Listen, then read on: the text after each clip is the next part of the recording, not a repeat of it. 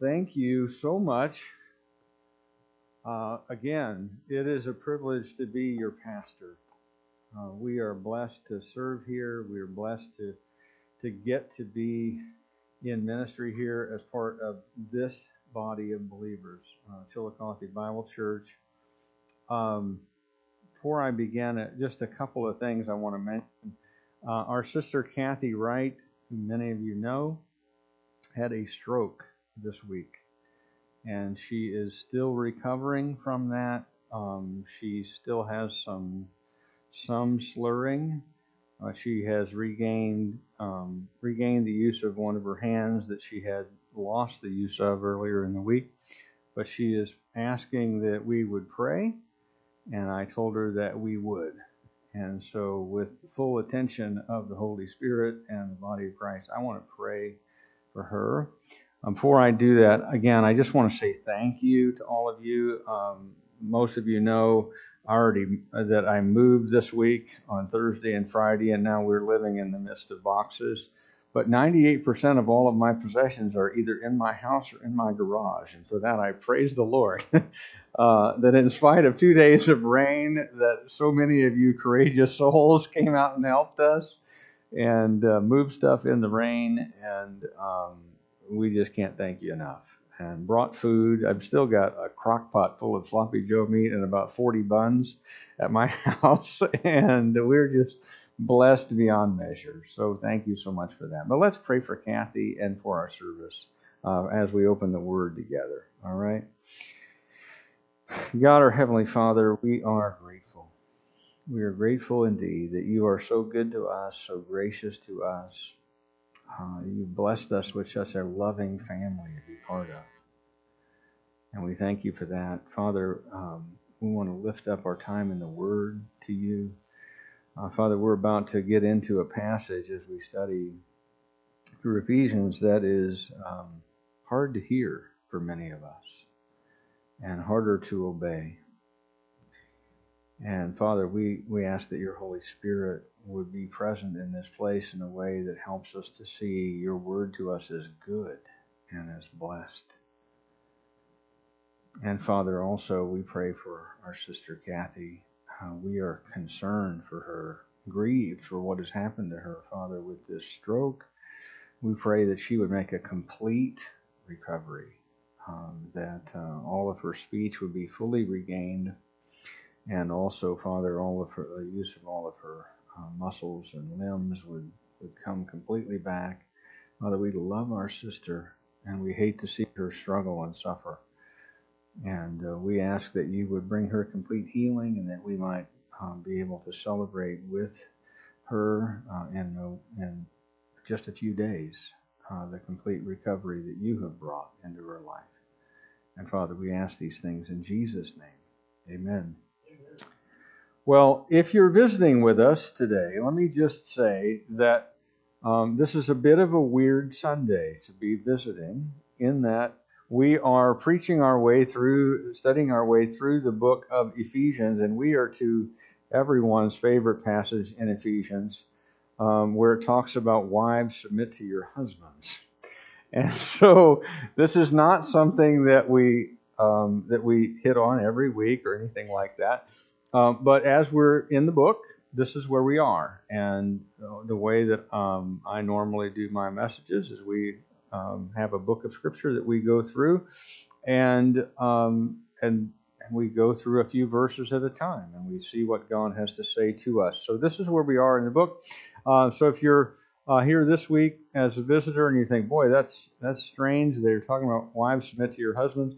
Next week we're going to talk about husbands love your wives because that's where we'll be in the text. So uh, as we open up God's Word, we're going to be looking at the first half of a two part message on Christian marriage. Today is the portion addressing wives, um, and then uh, because they're addressed first in the text. And then uh, next week we'll look at Christian husbands. And by way of introduction, let me say a couple of important things. Number one, you might want to write this down keep your elbows to yourself. If you're married, keep your elbows to yourself. Lots of us love to point out all of the ways in which we think our spouses are not living up to the Bible's teaching. And to that tendency, let me respond by repeating what Jesus said about these things. With the judgment you pronounce, you will be judged. And with the measure you use, it will be measured unto you. Why do you see the speck that is in your brother's eye, but do not notice the log in your own? So, both this week and next week, let's commit ourselves in advance to a measure and a standard of grace. Amen? We give grace to each other. Um, by the way, if you ever say to your spouse on either side of the equation, well, you know, the scripture says that you should,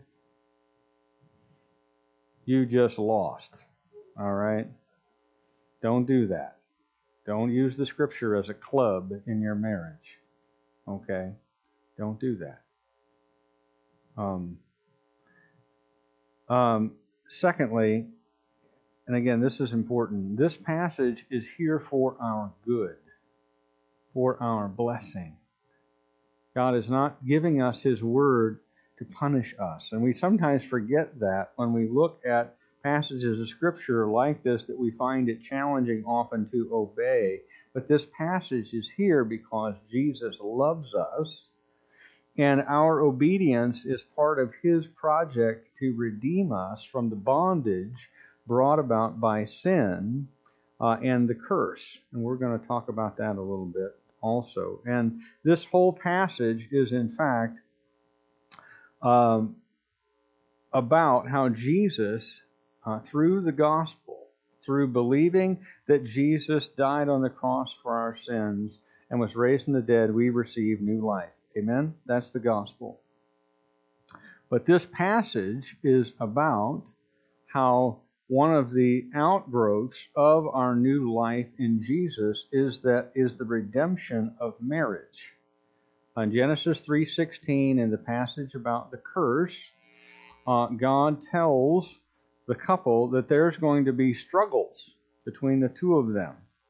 And if you if you don't if you're not in the small group, you need to get in the small group. But uh, regardless, there are small group questions out there, and we'll, you can look at that passage in more detail in small group. Uh, but if you're not familiar with the with Genesis chapter three, verse sixteen, this is what it says in part. Um, the woman, God is speaking to the woman, and it says to him, "Your desire," she, she God says to her, "Your desire will be for your husband, and it's desire to control, desire to rule over him, but he will rule over, and that's not a good word. Um, it's the word for domination. He will rule over you. By the way, let's remember this is the curse. This is not what God intended. And so our passage is about how that is redeemed by Jesus in Christian homes. How the curse is reversed so this is not a repetition of the curse. This is the redemption from the curse in a Christian household. So, with those remi- uh, reminders in mind, I want to uh, to look at what the Scripture does say here in these three verses that are written to wives in 1 Corinthians. I mean, in not 1 Corinthians, in Ephesians chapter five, verses 22 to 24. So, if you would stand in honor of God's word with me as I read. This is what the Word of God says.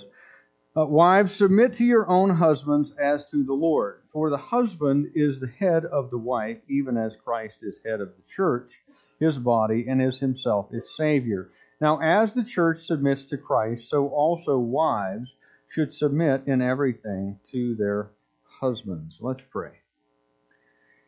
God, our Heavenly Father, again, we come to you and we ask your blessing uh, on the not only the reading of your word, but on on the our application and to your word. Uh, Father, this is a, that challenges us and confronts us in ways that that rub the fur on us the wrong way. And yet, Father, we know that we need to turn the uh, we need to walk with you and to trust you and to follow what you call us to do.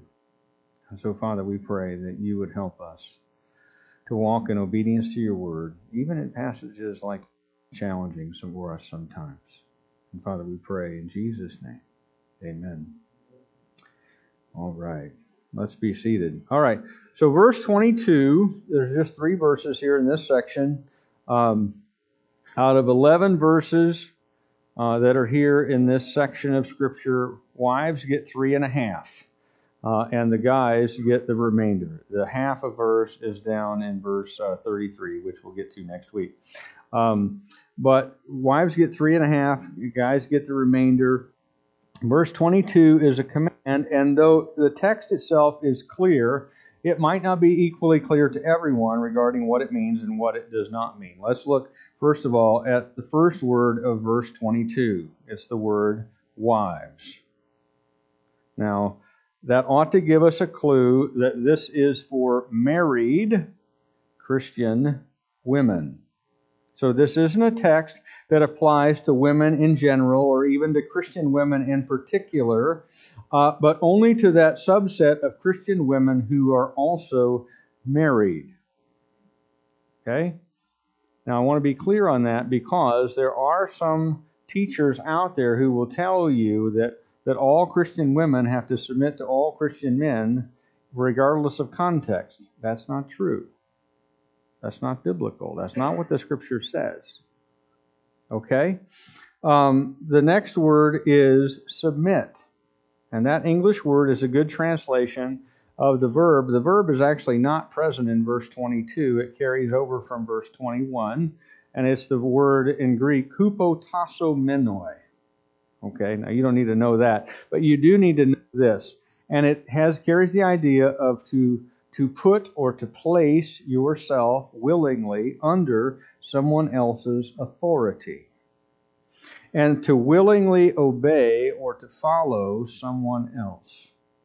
If you, if, you, if when you got married, a lot of women, we used to have uh, very traditional Christian vows that we did at weddings. And the wife would always say, Do you promise? And the wife's vow went, Do you promise to love, honor, and obey this man? And we don't like that now. So a lot of those we edit out, right? We edit out that part. But this is faithful to the text, what that word means. To willingly obey, follow someone else is to support. So the command is, if I can put it in my own words here, wives, willingly place yourselves under your husband's authority and obey his leadership. And the final part of the command here is also clarifying it. It's the, it's the phrase "as to the Lord." Uh, in the in other words, in the same way that you obey the Lord. Now, more on that in a minute because it, that phrase or and similar wording is going to come up later in the text, and I'm going to spend a little more time on that. But it's a qualifier that's very important for how far this command extends. Uh, now, let me ask you wives something. Those of you, I've never been a wife. Um, I have one, fortunately, but I've never been one. Is this a tall order? Is this hard? Feel free to feel free to shake your head either way, right? I already told your husband he can't elbow you, right? but so so is this hard? Is this a tall order? It is hard. And by the way, sometimes it's a fearful thing because it requires you to be able to both trust the man that you married to lead you well, and even more than that, to trust the Lord with your marriage and with your husband's leadership. Amen? Uh, that's why 1 Peter um, chapter 3, verses 1 to 6, Peter talks about don't give in to fear as you follow your husband because this is a fearful thing. And by the way, if I had to follow some of your husbands, I would be afraid too. right? But I know my wife is sometimes afraid to follow me. Like, uh, I don't know about this, honey. Um, because you have to be able to trust the Lord as well as trust your husband, right? But this is what the text means that part of your high calling of following Jesus as a wife is laying your life down by saying, I will follow you wherever you go to another human being who is also, by the way, a sinner, just like you. Now, let me add a couple of important con- comments here. First, uh, Martin Luther once said something like this um, that we are prone to think and act like a drunk man on horseback who, having fallen off the horse on the left side, are then prone to overcorrect and fall off the next time on the right side of the horse. Right? So, when interpreting this passage, people are prone to falling off the horse on one side or the other. We want to stay upright and vertical. And some people try to do away with this passage and its command entirely. And you can always pick up on this when somebody is trying to weasel their way out of what the word says by because uh, they'll be saying things to you like this. Well, you have to understand that Paul's culture was, or the time in which this was written, this was a patriarchal society, and therefore, da da da da da da da da, right? And what they're doing is trying to erase out of their Bible what is there for our good. Uh, to them, I would say, that remember that this passage is not the curse. This is the redemption and the restoration of God's design. So, encouraging Christian wives to usurp their husband's leadership is putting them back under the curse. It is to tell them, no, no, that struggle for control in your home is a good thing. And you need to, uh, you need to strive for it. Um, on the other hand, there are people who want to make the text say more than it does. I've already mentioned that there are some people who want to make this passage teach that it's applicable to all Christian women in all situations, such that the woman can't teach uh, other women, even, or a woman can't lead a business, or a woman can't run for office, or manage an organization in any way. That organization includes men. That's not true.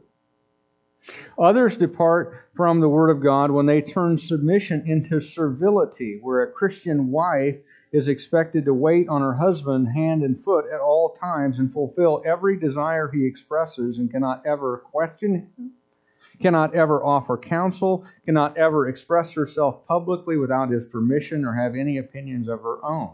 That is not true either. That is not the biblical picture of submission. That's just another version, in fact, of Genesis 3:16 and the curse, where it says he will rule over you. That's a sinful expression of that. This passage is given to help us experience Christ's redemption from that kind of power struggle. And this is one of the reasons by the way, I just want to say this. This is one of the reasons why this is very important if you are a woman who is a believer in Jesus Christ that you marry a God fearing Christian man who loves Jesus more than he loves you. Because if you do not, this will be harder than it needs to be by orders of magnitude. And if you ask those Christian women in our church who are married to a Christian man, how hard this is, they will tell you, yeah, son, it's hard on some days. But if you ask those who are married to a non Christian man how hard this is, they will tell you it's a lot harder than it has to be. Um, if you are so foolish as to marry a man who is not a believer, then may God have mercy on you. And I am not kidding. Because while God forgives you that sin and He is incredibly merciful, this command still applies to you. And and but you do not have the benefit of expecting that your unbelieving husband will lead you in a way that will be God honoring and you don't have the benefit of having the Spirit of God working in his heart and his life to knock the junk off of his soul and make it easier to follow him.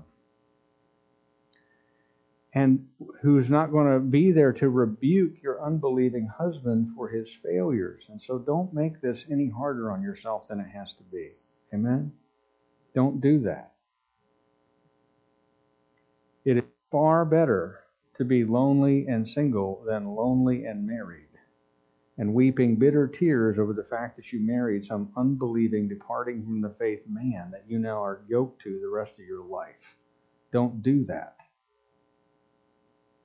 If you come to me having done that and say, I married an unbeliever, what do I now do? I will tell you on Halloween 2021, I told you not to do this. Now, let's pray about how you do this, right? Please don't. Please. As your pastor and as someone who loves you, don't marry an unbelieving man. Don't do it. And don't say to yourself, well, he the church, so it's fine. No, don't do it. Don't marry an unbeliever. The scriptures is clear on this. So, here's the point being made in this verse, verse 22. If you're a Christian wife, your calling is to willingly follow your husband's lead in the same way that you follow Jesus. Now, thankfully for us, God has given us the next two verses to understand this even better. So look with me now at verses 23 and 24, which teach us how to do this and how it is meant to be a living imitation of the gospel and what results from it. So, verse 23 and 24 are the first indication that we get that Christian marriage isn't simply legal recognition of a relationship between a man and a woman. Christian marriage is a distinct species of thing, all of its own, and it's intended as a living enactment of the gospel message. So, you know, when we take communion, what are we doing? We are celebrating what Jesus has done for us at the cross. That he has poured out his, his blood and his body has been broken to redeem us from sin. And we participate that in that in a tangible way as a reminder to ourselves of what Jesus has done for us. When we get baptized, we are buried with Christ as we go under the water, right? That's the idea and the symbol that's there. And then as we come up out of the water, it's as if we are resurrected with Christ, which we are spiritually, but we do it physically to remind ourselves of this truth that we've experienced, right? In the same way, when a couple gets married, a Christian couple gets married, what they're doing is uniting themselves to a form of relationship where they enact day by day the relationship of Christ and the church. Where he is the loving, self sacrificial leader, and she the, uh, the respectful follower who comes along behind him and take and goes with him wherever he goes, just like we follow Jesus. Amen. So that's what you're doing, is that you are enacting the gospel. When some people read verse 23, for the husband is head of the wife, even as Christ is the head of the church, his body, and his himself, its Savior, they're afraid of what it might mean, but there's no reason for fear if we understand God's word here in its fullness. The word head here is meant to indicate that the husband has authority over his wife in the same way that Jesus does the church. So there is an order and a structure to the Christian home. It's not simply a partnership. Uh, one is CEO and the other is senior vice president. All right? Um, but there is an order and a structure, not, not, of, not, of, not of worth, not of uh, dignity, not of value, but of structure. Okay? A wife, because she submits, is not less valuable to God. She has equal dignity, equal value, equal worth, equal standing. But there is an order and a structure. Husband is the head, and the wife is the body, just like Christ is the head and we, the church, are the body. But let's not get ahead of ourselves and make and, and misread the text and think that somehow this makes the husband equal with Jesus. Okay? He's not. He's not Jesus. Um, he doesn't have that kind of, uh, of absolute authority.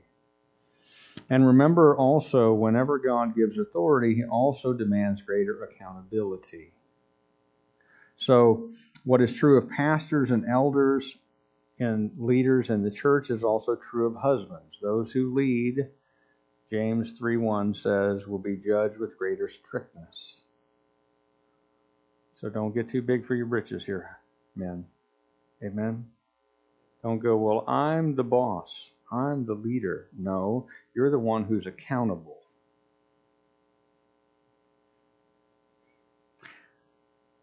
Jesus said it this way in Luke 12:48, to whom much is given, much will be required.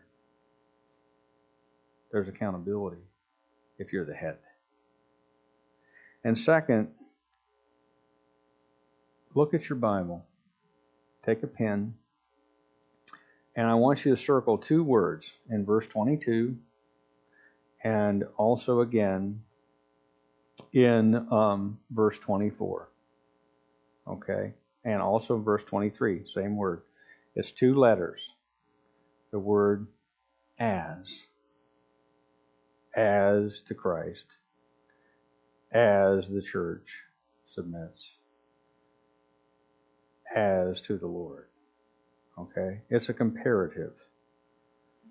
It's a comparative word meant to describe the way in which husband leads his wife.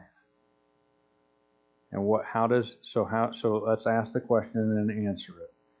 How does a husband lead his wife? Like Jesus. So let me ask you who are wives. How many of you who are wives are afraid of how Jesus leads you?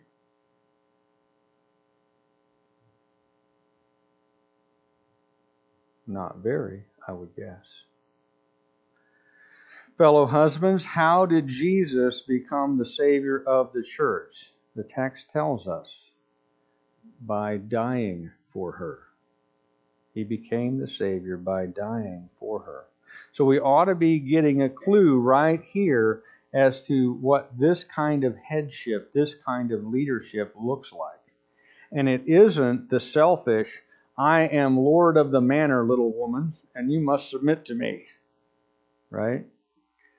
Uh, that's the way a non-Christian might react. That's Genesis 3:16 reaction. It's not that. It's self-sacrificial leadership which leads for the lasting blessing and permanent benefit of those who are led. Amen. So, look at verse 24 now. I'll read it again. Now, as the church submits to Christ, so also wives should submit in everything to their husbands. Uh, well, what does this mean? Well, remember again that Christian marriage is meant to reflect and imitate the gospel. So our marriages are meant to reveal how Jesus loves us and how we love each other as husband and wife, as witnesses to the world. Your marriage, men and women who are married, is meant to be a testimony of the gospel in in living form to those who watch, right? If you have a good marriage and you're you're kind of, you know, and you're kind of it, it obvious about the fact that you enjoy being together, believe it or not, non-Christians look at that and they go, "I want that.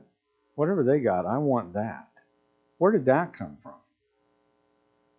And you have an opportunity at that point to say, well, what you're seeing is the impact of Jesus' presence in our home and in our lives.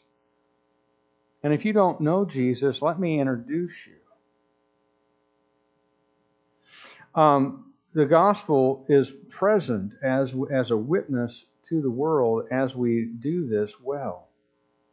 More on that next week. But many times people look at a verse like verse 24 and they read it in a thoroughly worldly way emphasizing the words in everything and reading them as if they're some kind of absolute command, and therefore giving the husband license to kind of order his wife about and do her do, tell her you have to do absolutely everything that I command. You have to submit because it says in everything. Again, that's a thoroughly worldly way of reading the text. It does say that, but you have to read the whole verse. Look at the opening clause again. What does it say? Now, as the church submits to Christ. There's that little word as again, and it's really important. In fact, it's one of the most dangerous words in the whole Bible, right? Um, remember, Jesus taught us to pray. He said, As forgive us our sins as we forgive those who sin against us. Uh, I don't like that. right? I don't like that there, but I like it here. It's a very important word because it qualifies what in everything means. So answer this question again How does Jesus lead us? Are his commands ultimately selfish, given only that he might be served and that we might be dominated and put under his heel? I think the answer is obvious. It's no. In fact, Jesus says this Come to me, all you who are weary and heavy burdened, and I will give you rest. Take my yoke upon me and learn from me, because I am gentle and lowly in heart and you will find rest for your souls. My yoke is easy and my burden is light. And he also said, For even the Son of Man did not come to be served, but to serve and to give his life as a ransom for many. So, as we're looking at as the church submits to Christ, let me ask some questions for you. Does a wife have to submit to criminal activity like drug dealing or theft and cover for her husband? No.